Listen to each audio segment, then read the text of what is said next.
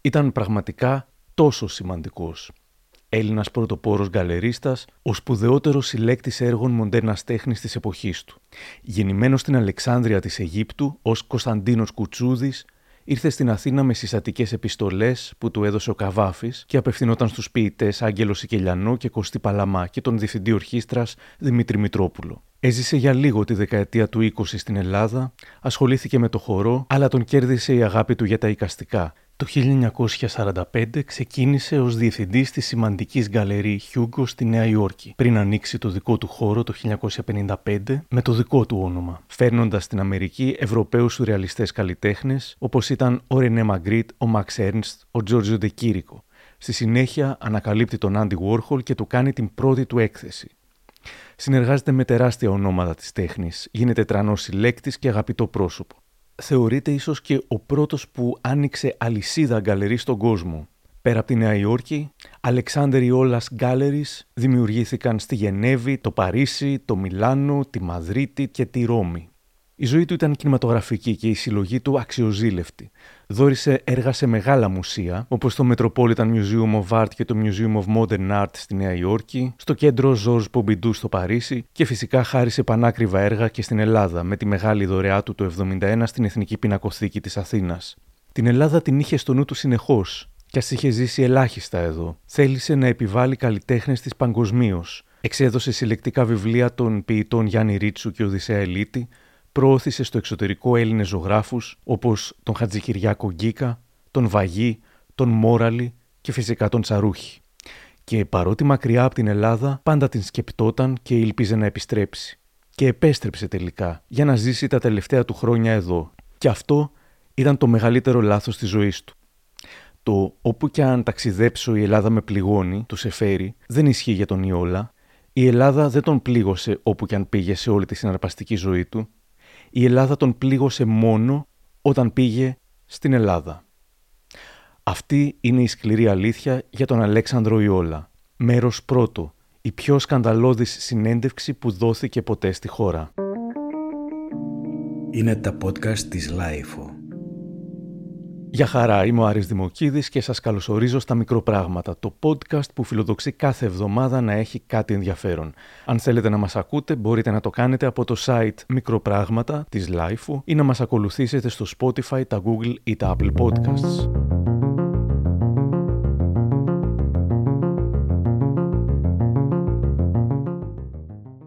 Έχοντας πλέον αποκτήσει παγκόσμια φήμη, ο Ιόλας έλεγε συχνά ότι θα γύριζε μόνιμα στην Ελλάδα – Ερχόταν κάθε καλοκαίρι έτσι κι αλλιώς σε μια τοποθεσία που είχε εντοπίσει ανάμεσα σε αμπελώνες στην Αγία Παρασκευή. Στην αρχή δεν ήταν παρά μια κάμαρα, σταδιακά το σπίτι μεγάλωνε για να μπορέσει να χωρέσει ολόκληρη τη συλλογή. Αναδύθηκε τελικά ένα ανάκτορο, ένα μοναδικό πάντρεμα αρχαίων ελληνικών, κυκλαδικών, βαβυλωνιακών αντικειμένων, ρωμαϊκών κολόνων, βυζαντινών εικόνων και έργα των ιδιοφιέστερων καλλιτεχνών του 20ου αιώνα. Απέναντι από το δικό του έχτισε και σπίτια για τις δύο αδελφές του, την Νίκη, μοιραίο πρόσωπο για τον ίδιο, και την Ηρώ. Έγινε η περίφημη βίλα του στην οποία θα ζούσε όταν θα επέστρεφε μόνιμα. Μια βίλα για την τύχη της οποίας θα άξιζε να κάνουμε κάποτε ξεχωριστό ηχητικό ντοκιμαντέρ. Ήθελε λοιπόν να γυρίσει μόνιμα όπως έλεγε, όχι τόσο για να απολαύσει τα πλούτη ή τη ζωή του, τόνιζε πως το όνειρό του ήταν να επιστρέψει για να συμβάλλει στην πρόοδο της καλλιτεχνικής ζωής της Ελλάδας η πτώση της Χούντας είχε ανοίξει το δρόμο.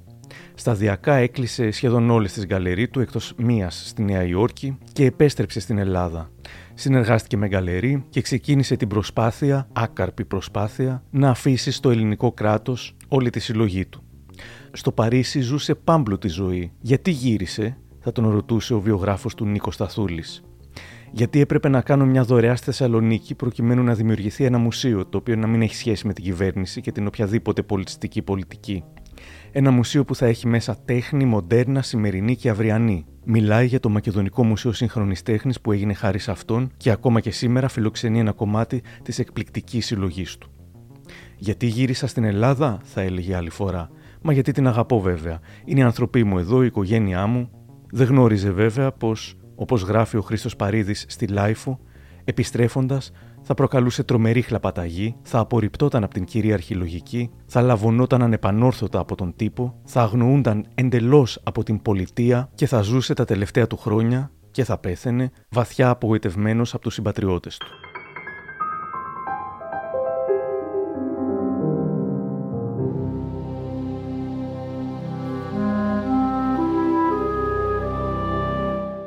Η ελληνική κοινωνία, συντηρητική και εσωστρεφής, δεν γνώριζε καν την ύπαρξή του. Και σε όσους είχαν ακούσει κάτι, όλα αυτά φάνταζαν εξωφρενικά και εξωτικά. Άρχισε να γίνεται γνωστός όταν ο Ζάχος Χατζηφωτίου άρχισε να προβάλλει στον ταχυδρόμο στις περίφημες κοσμικές σελίδες του Ιακχού τα πάρτι του. Η κλειδί που έβγαινε προς τα έξω ήταν κάτι το πρωτόγνωρο, οι εμφανίσεις του εκεντρικές και εκοφαντικέ, με μανδύες χρυσοπίκυλτους, εσάρπες, γούνες, φαντεζή που κάμισα. Μύθοι άρχισαν να διαχέονται στην πόλη για τα πάρτι ανήκους της ξετσιποσιάς, με διασημότητες του πλούτου και του θεάματος να ζουν νύχτες ακολασίας. Αυτός ζούσε όπως ζούσε παντού, χωρίς να υπολογίζει όμως ότι για τους Έλληνες όλα αυτά ήταν δακτυλοδεικτούμενα. Όμως η καταστροφή θα ξεκινούσε χωρίς να σημαίνει πως δεν θα συνέβαινε έτσι κι αλλιώς, από μία συνέντευξη. Το Πασόκα είχε κερδίσει τις εκλογές το 1981, μαζί ήρθε η αλλαγή. Ο νικητής των εκλογών, ο πρόεδρος του Πανελλήνιου Σοσιαλιστικού Κινήματος, κ. Ανδρέας Παπανδρέου, έκανε στο σπίτι του στο Καστρί τις πρώτες μετεκλογικές δηλώσεις που μεταδόθηκαν από την τηλεόραση. Ελληνίδες Έλληνας, απόψε κατέχομαι από βαθιά συγκίνηση για την μεγάλη εμπιστοσύνη που μου έχετε δείξει για να πραγματώσουμε το έργο της αλλαγής. Η Μελίνα Μερκούρη έγινε υπουργός Πολιτισμού. Η Ελλάδα πρέπει να πρωταγωνιστεί για τον πολιτισμό. Η Ελλάδα αυτό είναι η κληρονομιά της, αυτό είναι η περιουσία της και αν το χάσουμε αυτό δεν είμαστε κανείς. Σε αυτό το κλίμα, το 1983, ο 75χρονος πλέον Ιόλας δέχεται να δώσει συνέντευξη στην σπουδαιότερη interviewer της χώρας, τη θρηλυκή και παντακμαία Όλγα Μπακομάρου. Οι συνεντεύξεις της στο περιοδικό Γυναίκα έχουν μείνει ιστορικές. Κάποιες από τις πιο ενδιαφέρουσες, μεταξύ των οποίων και του Ιόλα, κυκλοφορούν πλέον στο εξαιρετικό βιβλίο της «Όσοι παρόντες» από τις εκδόσεις Αρμός. Ο Ιόλας της μίλησε χωρίς αναστολές, είπε τα πάντα και με το γνωστό υπερβολικό του τρόπο ίσως τα παραφούσκωσε κιόλας. Για να κάνει εντύπωση, για να προκαλέσει, για να εκπλήξει, ο δοκιμιογράφος και συγγραφέας Κωστής Παπαγιώργης θα έγραφε στη Λάιφου. Επιζητούσε την κοινωνική αποδοχή επιστρέφοντας στην Ελλάδα. Προφανώς ναι, ωστόσο πίστευε ότι ζωή χωρίς εχθρούς δεν έχει μυστήριο. Η συνέντευξη που έδωσε στην Όλγα Μπακομάρου αποκαλύπτει τους φόβους του για την τόπια κοινωνία και συνάμα την περιφρόνησή του για διάσημους και άσημους. Ένα ανώδυνο μικρό παράδειγμα του πόσο υπερβολικός ήταν στο βιβλίο Αλέξανδρου Ιόλα «Η ζωή μου» του βιογράφου του Νίκου Σταθούλη που κυκλοφόρησε από τις εκδόσεις «Οδός Πανός» λέει σε κάποια στιγμή για την κατάσχεση 16.000 έργων τέχνης καλλιτεχνών από τους Ναζί του Χίτλερ τους εξευτέλισαν τους μοντέρνους καλλιτέχνες. Τέτοια βαρβαρότητα δεν είχε δει ποτέ η ανθρωπότητα. Καταλαβαίνετε σε τι στήλη υπερέβαλε. Το ότι οι Ναζί εξευτέλισαν τους μοντέρνους καλλιτέχνες ήταν η μεγαλύτερη βαρβαρότητα που είδε ποτέ η ανθρωπότητα, ειδικά όταν οι ίδιοι οι Ναζί έκαψαν εκατομμύρια ανθρώπους. Ήταν το αλατοπίπερο που έριχνε σε όλες τις αφηγήσεις του ο Ιόλας. Ο πρόσφατα μακαρίτης Νίκος Σταθούλης γράφει στο βιβλίο του. Η συνέντευξη στην Όργα Μπακομάρου κράτησε τρεις μέρες εδώ στην Ελλάδα, ενώ είχε ξεκινήσει μέρες πριν στη Νέα Υόρκη δημοσιεύτηκε χωρίς να δει ο Ιόλας το τελικό κείμενο όπως είχε συμφωνηθεί, όπως του το είχε υποσχεθεί. Αυτό όμως κατά 99% δεν ισχύει, δεν είχε συμφωνηθεί και το διαψεύδει η κυρία Μπακομάρου, δίνοντας μόλις το 2020 την πρώτη και μοναδική τηλεοπτική της συνέντευξη στην εκπομπή του Ανδρέα Ροδίτη στην ΕΡΤ. Η κυρία Μπακομάρου αγνοεί ευτυχώς την επιθυμία του δημοσιογράφου να μην επεκταθούν στο θέμα του Ιόλα και λέει διότι ναι. έχουν ανοίξει στόματα. Ε, Α πούμε, ο Ιόλας σας ανοίχθηκε τόσο πολύ ναι. που κατέστρεψε τη φήμη του και τις. Δεν ξέρω αν ήταν. Και... Ε, είχε γίνει θέμα. Τώρα και παραμένει ότι από εσάς είναι και... εκείνα που έλεγε τα διάφορα για όλους. Ε, ε, κοιτάξτε, θέλετε να μιλήσουμε για τον. Όχι, δεν θα μιλήσουμε. Περνάμε. Όχι, είναι, μπορούμε, πολλά τα ονόματα. Ε, μπορούμε να ναι. πούμε για τον Θέλω Ιόλα. να προχωρήσουμε. Γιατί λίγο. είναι ένα θέμα ο Ιόλας, ας πούμε. 40 χρόνια κοντά. Είναι από το 83 ήταν και κοντά μου 40 χρόνια και όλο. Ναι, ήταν μια συγκλονιστική συνέντευξη. Μιλάμε για τον Νιόλα. Τι να πω, ε, ήταν μια συγκλονιστική ε, συνέντευξη. Ναι, ήταν ο Ιόλα. Ναι, αλλά είχα, είχες πει, ε, είχαμε πει να τα δεις, να τα δω. Ποτέ δεν. Να το πω και αυτό για τη γυναίκα, γιατί αλλιώς οι συνεντεύξεις αυτές δεν θα γινόντουσαν. Ήταν νόμος, δεν βλέπανε συνέντευξη, δεν βλέπανε ερωτήσεις. Εάν δεν το θέλανε αυτό, δεν γινόταν η συνέντευξη. Ο Σταθούλης πάντως έχει δίκιο, γράφοντας πως κανείς στην Ελλάδα δεν είχε αντιληφθεί το χιούμορ του Ιόλα και πολλές χιουμοριστικές ή προβοκατόρικες απαντήσεις του πάρθηκαν κυριολεκτικά και παρεξηγήθηκαν. Α πούμε, στην ερώτηση της Μπακομάρου, αν κάποιος δεν έχει χρήματα αλλά αγαπάει την τέχνη και θέλει να αποκτήσει ένα πίνακα, τι κάνει, ο Ιόλας απαντά. Αν έχει μυαλό και θέληση, θα τα βρει, θα πάει να δουλέψει να δανειστεί. Η Μπακομάρου του λέει: Μιλάτε σοβαρά, ότι μπορεί να εξοικονομήσει τόσα χρήματα δουλεύοντας; Ε, τότε ας τα κλέψει. Αξίζει δηλαδή να κλέψει κάποιος προκειμένου να αποκτήσει ένα έργο τέχνης; Βεβαίως, απαντά προβοκατόρικα ο Ιόλας, και να σκοτώσει και απ' όλα. Εδώ σκοτώνουν για βλακίες. Γιατί να μην σκοτώσουν για την τέχνη; Να σημειώσω πως ο Ιόλας έκανε τα πάντα για να αποκτήσει το πρώτο του έργο τέχνης, έναν πίνακα που είδε στη βιτρίνα μιας γκαλερί και τον ξετρέλανε. Ήταν ντεκήρικο, δεν είχε λεφτά, τα μάζευε σιγά σιγά.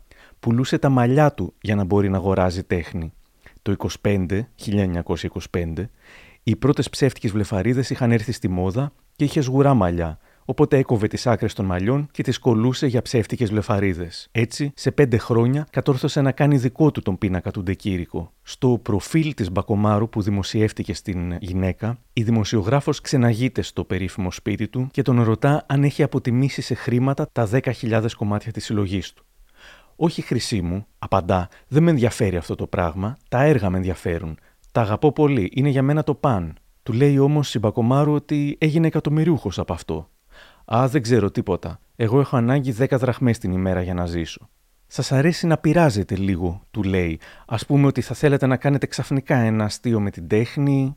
Την διακόπτη. Δεν κάνω αστεία με την τέχνη εγώ. Ώστε ποτέ δεν προβάλλετε κάτι που δεν άξιζε. Συνέβη, αλλά για άλλους λόγους και με άλλο πνεύμα. Θέλοντας να κάνω προπαγάνδα για την Ελλάδα, πήρα και πρόβαλα μερικούς καλλιτέχνες που δεν ήταν μεγάλοι και δεν έβγαιναν από τα σύνορα της χώρας τους, δηλαδή που ήξερα, όπως ξέρω και τώρα, ότι αν φύγουν από εδώ δεν θα κάνουν τίποτα, ούτε ένα γρόση. Ποιοι ήταν αυτοί οι καλλιτέχνες, Γουναρόπουλοι, Τσαρούχιδες, Μαυροειδίδε. Για τον Τσαρούχη λέει πως όταν τον είδε για πρώτη φορά του άρεσε. Τα έργα του ήταν αντιπροσωπευτικά του λαού. Τον πήρα λοιπόν και του έκανα μια έκθεση στην Αμερική. Του έδωσα ένα είδος συμβολέου. Έφτιαξε το καφενείο των νέων στην Ομόνια, του είπα να κάνει και μερικά αρχιτεκτονικά πράγματα στον Πειραιά, πλήρωνα για τα ναύλα του να πηγαίνει και να έρχεται από εκεί, και αυτό ήταν όλο. Ο Τσαρούχης είπε πως έγινα πλούσιος από αυτόν. Είχα καμιά πενηνταριά έργα του, αλλά τα χάρισα στην ανιψιά μου. Εγώ τώρα δεν έχω ούτε ένα δικό του και ούτε θέλω να έχω. Αυτό σημαίνει ότι τον απορρίπτεται εντελώς. Δεν τον θεωρώ ούτε μεγάλο ούτε σπουδαίο ζωγράφο. Απλώς είχε ορισμένες ποιότητες σε ορισμένες εποχές στο παρελθόν.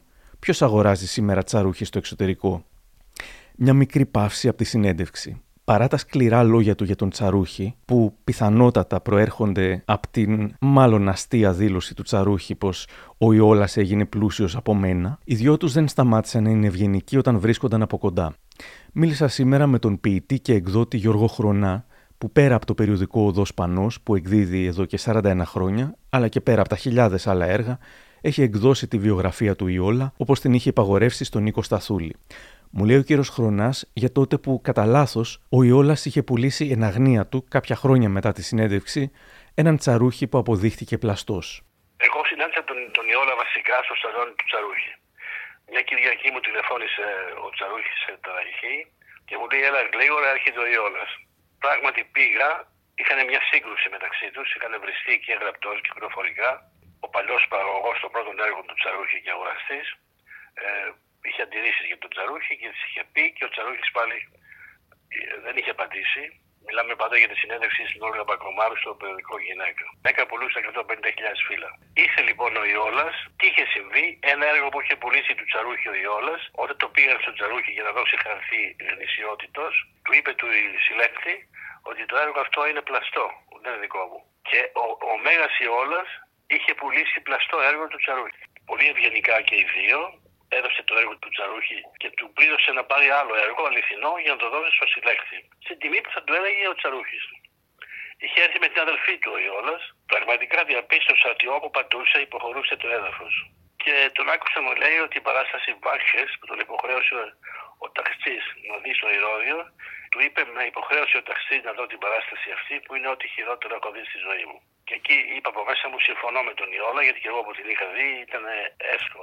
Έγινε αυτή η συνάντηση, αμοιβές ευγένειες, αστικές και φύγανε. Οι αμοιβές αστικές ευγένειες θα συνεχίζονταν μέχρι τέλους. Δύο χρόνια μετά την περίφημη συνέντευξη, το 85, ο Τσαρούχης θα έλεγε: Ο Ιόλας είναι το χαρισματικότερο πλάσμα που γνώρισα στη ζωή μου. Ένα είδος ερμαφρόδιτου, κάτι έξω από την εποχή του, και ίσως πολύ μακριά από αυτήν. Πλήρωνε σωστά και καλά ο Ιόλας. Δεν θα υπάρξει καλλιτέχνης ο οποίος θα πει ότι ο Ιόλας δεν πλήρωνε. Χάρη στον Ιόλα έφτιαξα τα ωραιότερα έργα μου και ανυπομονούσε να βγάζω όλο και πιο πολλά έργα. Επιστρέφουμε στη συνέντευξη. Και συνεχίζει ο Ιόλας την καταμέτωπο επίθεση σε Έλληνες καλλιτέχνες. Σέβομαι ότι ο Γουναρόπουλος πούλησε το οικόπεδό του για να κάνει στην Αμερική μια έκθεση, αλλά αν έλεγα ότι είναι μεγάλος ζωγράφος, θα ήμουν βλάκας. Καλός ζωγράφος έστω, προτείνει η Μπακομάρου. Ούτε καλός ούτε μεγάλος. Ο Βασιλείου, ούτε καλός ούτε μεγάλος. Ο Μόραλης, είναι φίλος μου ο Μόραλης. Δεν θα μου πείτε. Ούτε καλός ούτε μεγάλος. Ο Χατζικυριάκος Γκίκας είναι φίλος μου ο Χατζικυριάκος Γκίκα. Το έχω κάνει εκθέσεις, έχω έργα του που τα έχω χαρίσει στην αδερφή μου. Έχει πολύ ταλέντο. Είναι σοβαρός άνθρωπος, σοβαρός ζωγράφος. Αλλά δεν μπορώ να πω ότι είναι ιδιοφυα. Πάντως τον προτιμώ χίλιες φορές από τον Τσαρούχη. Δεν κάνει φασαρίες και επιπλέον δεν ανοίγει το στόμα του να λέει βλακίες όπως ο Τσαρούχη που έχει καταντήσει μια πυθία στο σούπερ μάρκετ. Για τον Αλέκο Φασιανό τι γνώμη έχετε; Αχ, Θεέ μου, μη με τυραννάτε, απέσιος είναι. Μα εσείς τον βοηθήσατε να επιβληθεί. Τον είδα φτωχό στο Παρίσι. Με πήγαινε σε κάτι ελληνικά εστιατόρια εκεί πέρα. Μ' άρεσε η ζωή που μου δείχνε. Ασήμαντοι Έλληνες, μικρούλιδες, φτωχούλιδες είχαν ενδιαφέρον για μένα. Τους εκατομμυριούχους και τους δισεκατομμυριούχους τους είχα γνωρίσει. Αυτό που έκανα για το Φασιανό δεν το έκανα γιατί ήταν μεγάλος καλλιτέχνης, το έκανα γιατί ήταν Έλληνας και για να του δώσω μια βοήθεια. Και με αυτό τι έγινε, έγινε μεγάλος καλλιτέχνης ο Φασιανός. Μπόρεσα να τον κάνω μεγάλο εγώ χειρότερος έγινε. Υπάρχει κάποιος Έλληνας καλλιτέχνης που θα τον χαρακτηρίζατε μεγάλον επιφύλακτα; Βεβαίως, ο Τάκης. Είναι ανώτερος από όλους, ο καλύτερος γλύπτης του κόσμου. Και αυτό το λέω, το υπογράφω και κόβω το κεφάλι μου. Από τους παλιούς ζωγράφους, τι, γίζιδες, βολανάκιδες, αυτά είναι πράγματα λοκάλ. Αν μου στείλετε έναν παρθένη, έναν βολονάκι, θα σας τον στείλω πίσω. Από τους νεότερους, μου αρέσει πολύ ο Ακριθάκης, ο Τσόκλης, ο Παύλος, η Καρέλα, ένα παιδί που λέγεται Λαζόγκας. Υπάρχουν πολλά πράγματα να δει κανείς αυτούς.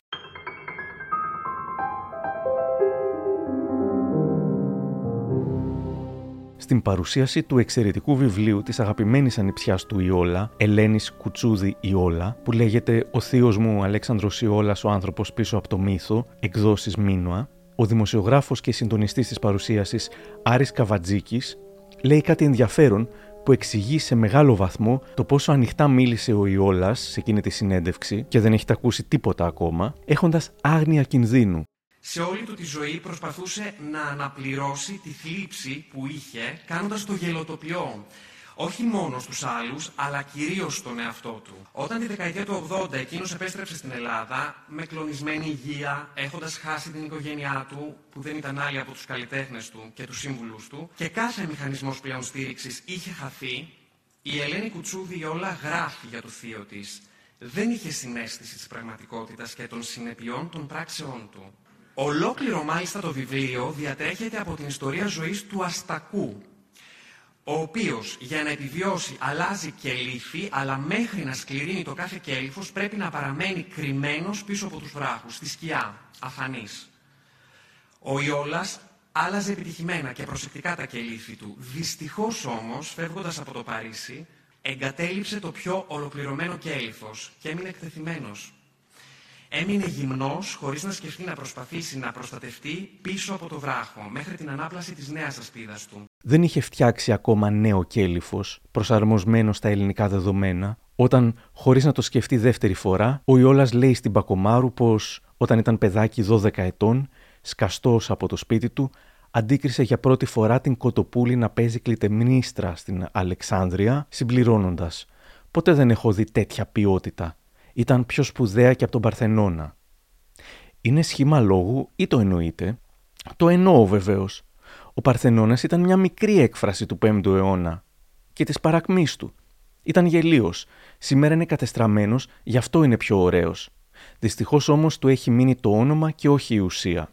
Η Μπακομάρου αντιλαμβάνεται κατευθείαν πως αυτά που λέει για τον Παρθενώνα θα ξενήσουν.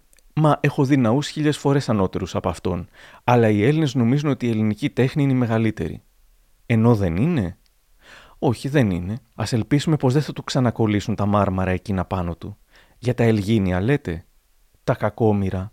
Τον ρωτά τι γνώμη έχει για αυτή την εκστρατεία που είχε γίνει σχεδόν εθνικό μας θέμα τότε. Μου είπε να υπογράψω η Μελίνα. Αλλά γιατί να βάλω υπογραφή για αυτές τις ανοησίες; Φανταστείτε να ζητήσει η Ιταλία τα αριστούργήματά της από το Λούβρου, η Αγγλία τα δικά της κτλ. Τον ρωτά αν έχει παρακολουθήσει ως υπουργό την Μελίνα Μερκούρη. Αυτό μου έλειπε τώρα, να αποστραβωθώ. Η Μελίνα δεν είναι παρά μια γυναίκα που έχει το σεξ απειλ του παλιού καιρού και το εκμεταλλεύεται τώρα, το 1983. Με τα Ελγίνια τη κάνουν κροκοδιλίσιε ενέσεις και τη πληρώνει ο Παπανδρέου το τικέτο της για να πηγαίνει εδώ και εκεί δεν δηλώνει ενθουσιασμένος για την αλλαγή που έφερε το Πασόκ. Ο άνθρωπος αλλάζει όχι πολιτικά, θα πει. Αλλάζει ιστορικά. Τα άλλα είναι ένα τίποτα. Και είναι γελίο να πιανόμαστε από τα φιλιά του Αραφάτ ή από την Ικαράγουα. Έχουμε όμως δυστυχώς τυφλωθεί από το ραδιόφωνο, την τηλεόραση, τις εφημερίδες. 15 ελληνικές εφημερίδες και η μία διαψεύδει την άλλη. Δεν έχω αντιληφθεί καμία αλλαγή με το Πασόκ. Η μόνη αλλαγή είναι τώρα πως στις πρεμιέρες και στις δεξιώσεις πάνε άλλοι, οι καινούργοι. Οι παλιοί χαθήκανε. Δεν τον ξέρω πολύ τον Παπανδρέου και ούτε με ενδιαφέρει. Αλλά δεν είναι τίποτα το εξαιρετικό ως πολιτικός, είναι μέτριος. Για τον Αβέροφ της Νέας Δημοκρατίας θα πει πως είναι ένας τζέντλεμαν με μικρό ταλέντο συγγραφέα. Ήταν επικριτικός και για τον κομμουνισμό. Δώστε μου 300-400 εκατομμύρια δολάρια και τρεις μεγάλες τράπεζες όπως είχε ο Πικάσο και γίνομαι αμέσως κομμουνιστής. Όλοι οι μεγάλοι φίλοι μου, ο Ελιάρο, ο Σάτρ, ο Μπρετόν, ήταν κομμουνιστές. Και σήμερα οι ιδέες τους είναι νεκρές ποιο πολιτικό σύστημα θα δεχόσασταν; Η σκλαβιά είναι το ωραιότερο πράγμα, απαντά προβοκατόρικα και συνεχίζει ακόμα πιο εξωφρενικά. Θυμάμαι στην Αίγυπτο τις σκλάβες ιέριες, τους πέντε μαύρους σκλάβους που είχαμε και η γιαγιά μου τους έπλαινε κάθε Σάββατο στην ταράτσα με σαπούνι και ζεματιστό νερό για να ασπρίσουν. Εμείς τους βλέπαμε σαν θέατρο, ολόγυμνους. Ήταν καταπληκτικοί, ωραίοι σαν αγάλματα. Όλοι οι σκλάβοι γίνονται τότε πιο λογικοί και πιο ανθρώπινοι, ξέρετε.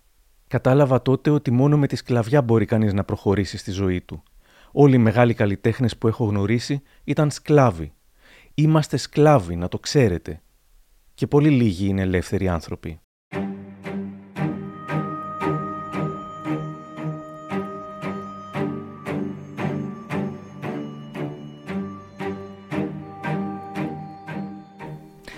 Ακόμα και ψέμα να πεις, φρόντισε να είναι μεγάλο. Αυτό ήταν ένα μότο του Ιόλα. Νομίζω ότι σας αρέσει να πειράζετε λίγο και να προκαλείτε, θα του έλεγε σε κάποια στιγμή η Μπακομάρου.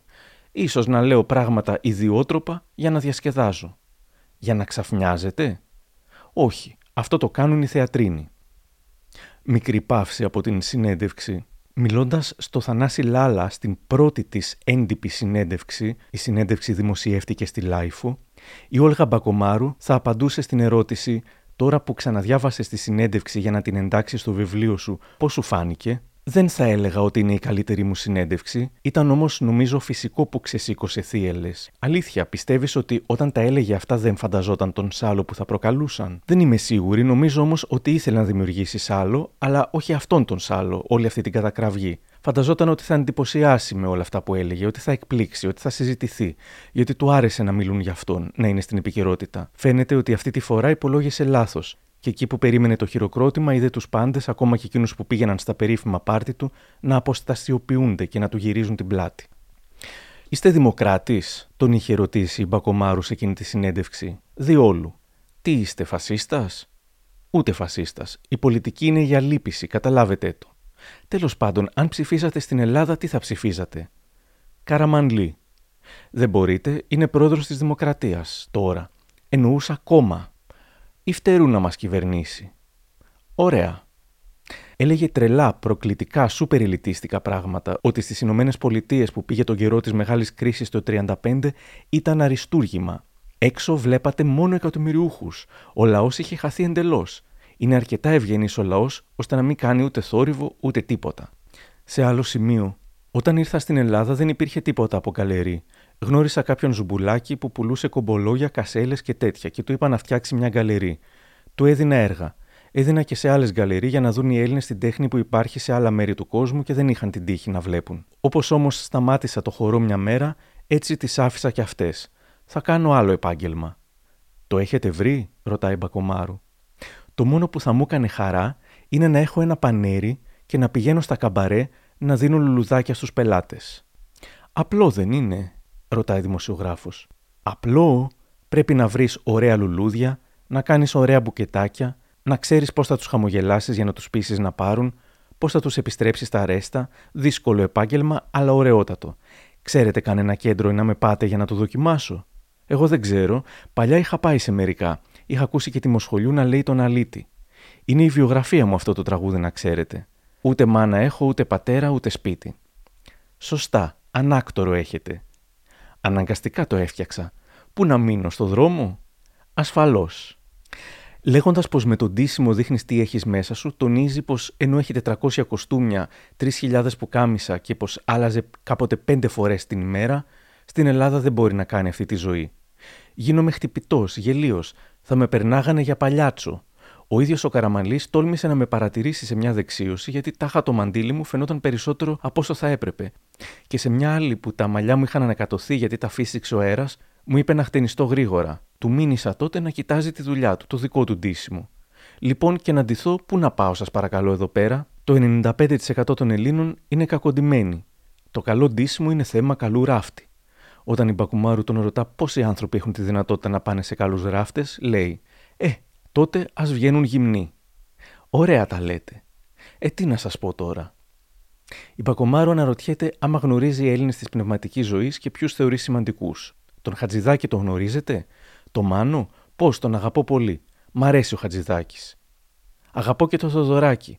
Όχι τόσο τη μουσική του, όσο αυτόν ως προσωπικότητα. Άλλους συνθέτες ξέρετε, Ξέρω κάποιον μικρούτσικο. Έχω φάει μαζί τους του Βαρδινογιάννη το σπίτι. Δεν με ενδιαφέρει καθόλου. Για τον Κάρολο Κούν λέει: Είδα δύο παραστάσεις δικές του και είναι από τις λίγες φορές που σηκώθηκα και έφυγα από το θέατρο. Η μία στο Παρίσι, επτά επιθύβα με κάτι κοστούμια φρικτά που είχε κάνει κάποιος φωτόπουλος. Τραγωδία ελληνική χειρότερα ανεβασμένη δεν έχω ξαναδεί στη ζωή μου. Η άλλη ήταν κλητεμνίστρα με τη Μερκούρη στην Επίδαυρο. Σηκώθηκα και έφυγα πριν τελειώσει. Η Μπακομάρου λέει πως της κάνει εντύπωση ο τρόπος που μιλάει για αυτούς τους ανθρώπους που είναι προσωπικότητες της σύγχρονης πνευματικής και καλλιτεχνικής ζωής της Ελλάδας. Απαντάει αυτός. Να σας ζήσουν. Να τα χιλιάσετε αυτά τα πρόσωπα. Και μια τελευταία ατάκα από τη συνέντευξη για το ότι κάποιοι τον χαρακτηρίζουν σκοτεινό πρόσωπο και για την ηθική του, λέει «Βεβαίως θα έχω και μία ηθική. Δεν μπορεί να μην έχω και μία ανηθικότητα επίσης».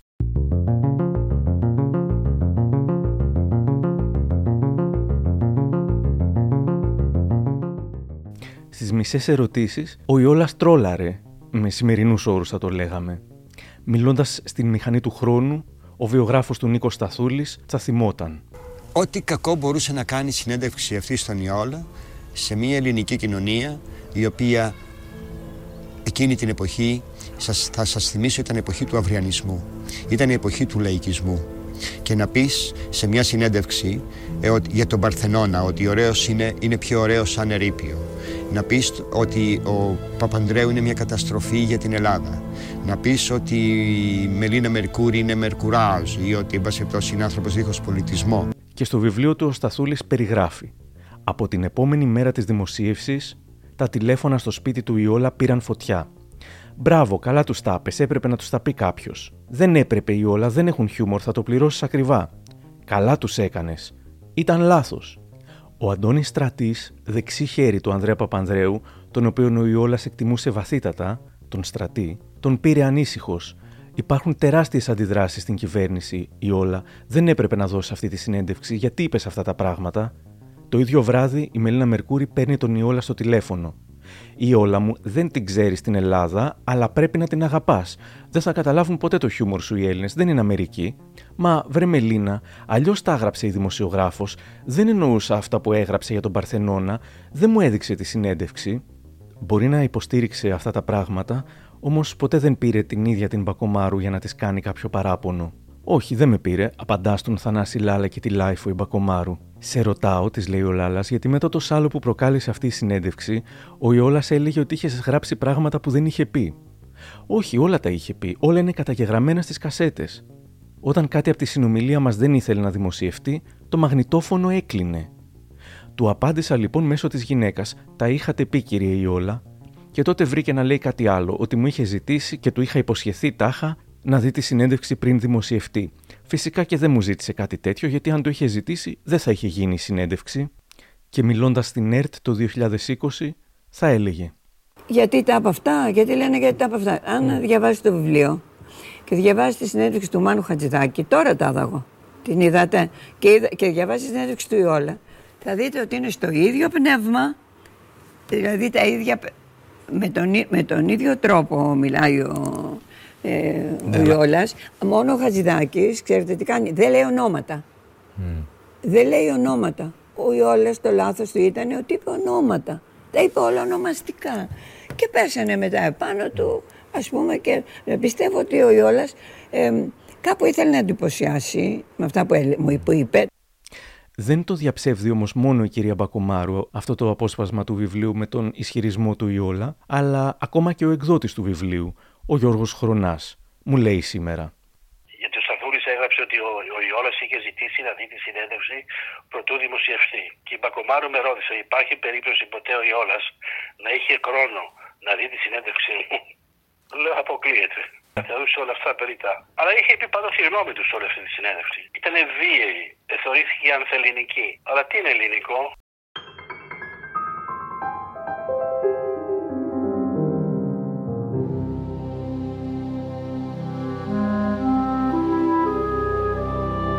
Τι τον έκανε όμως τόσο επαναστάτη, τόσο χήμα τον Ιόλα; Αισθάνθηκα την επιβολή της τάξης στην οικογένειά μου, θα έλεγε χρόνια μετά στον Σταθούλη. Τις τιμωρίες, την τρομακτική πειθαρχία. Τη γιαγιά μου την έτρεμα μέσα στο σπίτι. Όλοι την έτρεμαν μέσα στο σπίτι. Ο αυταρχισμός ήταν συνηθισμένος εκείνη την εποχή όταν μεγάλωνε στην Αλεξάνδρεια, στα πρώτα χρόνια του 20ου αιώνα. Και όχι μόνο στο σπίτι. Ο διευθυντής του σχολείου κρατούσε ένα χάρακα, χτυπούσε όποιον δεν ήξερε το μάθημα. Ο θρησκευτικός πάτερ Καλλιόπιος του ζήτησε να πει απ' έξω ολόκληρο το γάμο εν κανά και όταν του είπα ότι δεν το ξέρω και ότι είμαι κατά του γάμου, με έβαλε έξω στο προάβλιο με τα χαλίκια, με έβαλε να γονατίσω και να διαβάσω δυνατά όλο το γάμο εν κανά. Η απόρριψη από τον πατέρα του, στην παιδική του ηλικία, διαμόρφωσε το χαρακτήρα του. Η ανιψιά του Ελένη Κουτσούδη η Όλα, μιλώντας αυτή τη φορά ως κλινική ψυχολόγος που είναι, θα πει σχετικά. Αν ένα παιδί από την παιδική του ηλικία έχει βιώσει την απόρριψη με λεκτικά ή με ξύλο ή με κακομεταχείριση ή οτιδήποτε, ενοχοποιείται γιατί θεωρεί ότι τελικά αυτό φταίει. Ότι κάτι αυτό δεν κάνει καλά και δεν τον αγαπάνε οι άνθρωποι γύρω του. Ε, και συνήθως όταν φτάσουν στο peak της επιτυχίας τους, επιλέγουν είτε κατάλληλους ανθρώπους, ε, ώστε να βγάλουν το μύθο που έχουν για τον εαυτό τους από μικρά παιδιά, αληθινό. Και διαβάζω τις γραμμές ε, που είχε πει ο Φρόιτ πολλά χρόνια πίσω. Λέει, έχουμε την υποχρέωση να εξερευνούμε την παιδική μας ηλικία με την ελπίδα να βάλουμε τα φαντάσματά μας στο παιδικό δωμάτιο για ύπνο. Με την έννοια ότι είναι καλό να τακτοποιήσουμε έγκαιρα α, αυτά το φορτίο που κουβαλάμε από παιδιά για να προχωρήσουμε με μια ζωή λίγο πιο φυσιολογική, πιο στρωτή. Γυρνώντα στην Ελλάδα, αυτό που παρατηρούσα ήταν ότι διάλεγε, επίλεγε, επέλεγε ανθρώπους γύρω του, οι οποίοι ήταν τελείως κατάλληλοι. Α, και αναρωτιόμουν πάντα γιατί. Αλλά όταν βρήκα την εξήγηση ότι ήθελε να βγάλει το μύθο του αληθινό, πώς αλλιώς τον έβγαζε. Διαλέγοντας λοιπόν ακατάλληλους ανθρώπους, τον διευκόλυνε να πέσει στον κρεμό.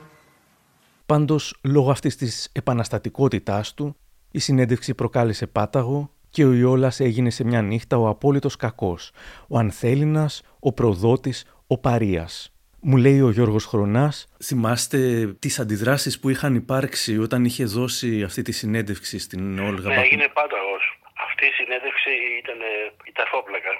Και θα μπορούσα να πω γιατί είχε μεγάλη επιρροή. Ήταν μια εποχή που οι εφημερίδε και τα περιοδικά πουλάγανε χιλιάδες.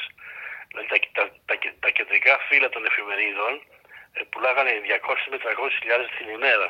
Ε, ήταν το μόνο σημείο για να, για να μελετούν τον κόσμο ήταν οι εφημερίδες. Δύο σταθμοί μόνο τηλεοράσεως, η ΕΡΤ1 και η ΕΡΤ2 και όλα τα άλλα ήταν σε εφημερίδες και στα περιοδικά. Είχε πει πάρα πολλά. Ακόμη είχε πει και για την Μελίνα αρνητικά και γι' αυτό η Μελίνα δεν ενδιαφέρθηκε ποτέ για, για αυτό που θα άφηνε στο ελληνικό κράτος.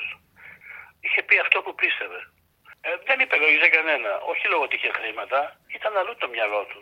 Μπορώ να σας πω ότι ήταν μπροστά από όλον το μας το μυαλό. Μόνο που όταν κανείς προηγείται με το μυαλό του, πολλές φορές το έχεις συμπνοπουλεί από τη μύτη πιάνεται. Αυτό είναι το δόκανο που γίνεται είτε με το ίντερνετ τώρα, όταν κάνει κανείς μια δήλωση που δεν πηγαίνει με αυτά, είτε πηγαίνεται με εκείνα. Mm. Όταν έγινε συνέντευξη ήταν υπέρ και κατά. Είχε βρει σχεδόν όλους τους καλλιτέχνες εκτός από αυτούς που ανέφερε. Δικαίωμά του. Μα είπε και ονόματα που δεν βλέπετε η ζωγραφική τους. Τι να κάνουμε. Απλά, αλλά αυτή ήταν η γνώμη τους. Φιλίες καταστράφηκαν, παλιοί γνωστοί του έκοψαν την καλημέρα, οι πολίτες τον μίσησαν. Ο ίδιος δεν έπαθε τίποτα φυσικά, δεν είχε κάνει τίποτα παράνομο και μάλλον γελούσε με τις αντιδράσεις. Η ιστορία εκείνης της αμφιλεγόμενης συνέντευξης δεν θα τελείωνε εκεί. Υπήρξαν εξελίξεις σχετικά με αυτήν ακόμα και μετά το θάνατο του Ιόλα.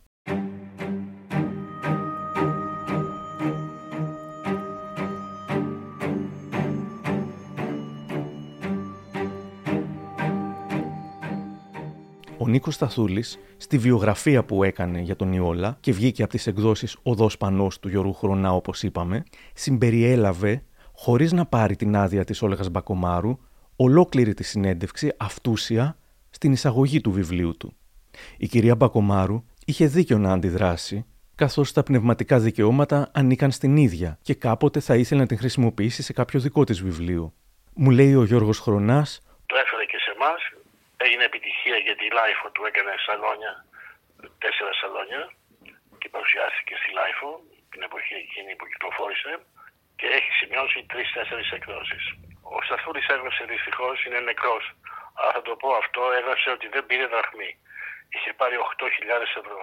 Ναι, είχαμε δίκες και η Όλγα Μπακομάρου με, με δικηγόρο τον uh, κύριο Στεφανάκη, τον γιο Στεφανάκη, ζητούσε από μένα και από και τον συγγραφέα 100.000 ευρώ.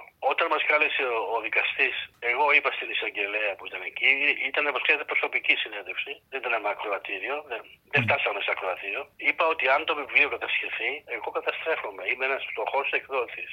Και μάλλον πήρα την έπνοια, χωρίς να κάνω τίποτα παραπάνω, της ε, προσώπου που έκανε την απόφαση.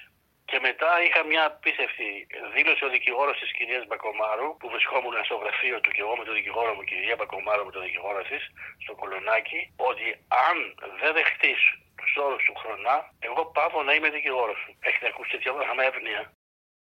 Ζωγραφίσαν δύο πρόσωπα, ο Θανάσης Γιάρχος και ο Θανάσης Λάρας. Υπέρ μου στην Μπακομάρου. Και η Μπακομάρου τρώγοντα σε μια ταβέρνα, μου είπε το έκανα για σένα, γιατί ο, ο Σταθούλης για μένα δεν υπάρχει. Οπότε εσείς με την ε, κυρία Μπακομάρου τα, τα βρήκατε. Ναι, είμαστε φίλοι, αλληλοεκτιμούμεθα και τι θυμούσα. Εγώ διάβαζα πάντα περιοδικά και εφημερίδες. Ως κοσμογυρισμένος και δοξασμένος και αναντήρητα ψωνισμένος, ο Ιόλας με τη συνέντευξη αυτήν είχε κάνει το πρώτο του μεγάλο λάθος δεν ήξερε την Ελλάδα και γι' αυτό μιλούσε ελεύθερα, όχι μόνο στην συνέντευξη με την Μπακομάρου, γενικά. Μέχρι που τελικά τότε θα ήταν πια πολύ αργά, πόση μικρότητα θα αντιμετώπιζε, πόση καχυποψία, πόση ομοφοβία, πόσες συκοφαντίες στη συνέχεια. Η συνέντευξη είχε βάλει το δικό της λιθαράκι στην καταστροφή του που ερχόταν σιγά σιγά, ήταν όμως ένα απλό λιθαράκι. Οι αντιδράσεις που ξεσήκωσε τότε δεν ήταν τίποτα μπροστά σε όσα θα ακολουθούσαν.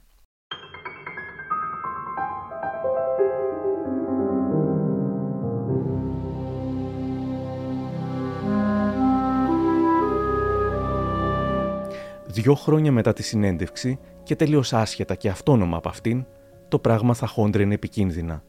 Τα δύο τελευταία χρόνια της ζωής του Ιόλα, από το 1985 μέχρι το 1987, οι εξελίξεις θα ήταν καταιγιστικές, τόσο συνταρακτικές και φρικτές και διαφωτιστικές, που θα μπορούσαν να γίνουν ταινία. Στο δεύτερο και τελευταίο μέρος της σκληρής αλήθειας για τον Ιόλα, θα ασχοληθούμε με όσα έγιναν τότε – θα μιλήσουμε για το σκάνδαλο με την τρανς Μαρία Κάλλας, για το ρόλο της Αγγελικής Νικολούλης στη σπίλωση του ονόματος του Ιόλα, για τις καταγγελίες περί οργίων ναρκωτικών αρχαιοκαπηλείας, για τα χυδαία πρωτοσέλιδα, τα απροκάλυπτα fake news και τη δολοφονία χαρακτήρα, για τους διάσημους που εγκατέλειψαν τον Ιόλα, για τον μοναδικό που τον υπερασπίστηκε, για τις εισαγγελικές ανακρίσεις, για τις εξαφανίσεις και την απαγωγή του Ιόλα, για την αρρωστημένη σχέση του με την αδερφή του και την τελική της νίκη. Το δεύτερο μέρος θα ξεκινάει με αυτά τα λόγια.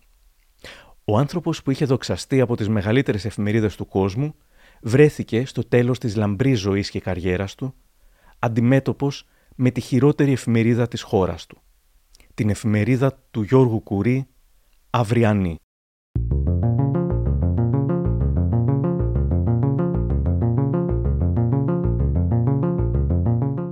Κάπου εδώ τελειώσαμε. Και αν θέλετε να μας ακούτε, ακολουθήστε μας στο Spotify, τα Google ή τα Apple Podcasts. Για χαρά!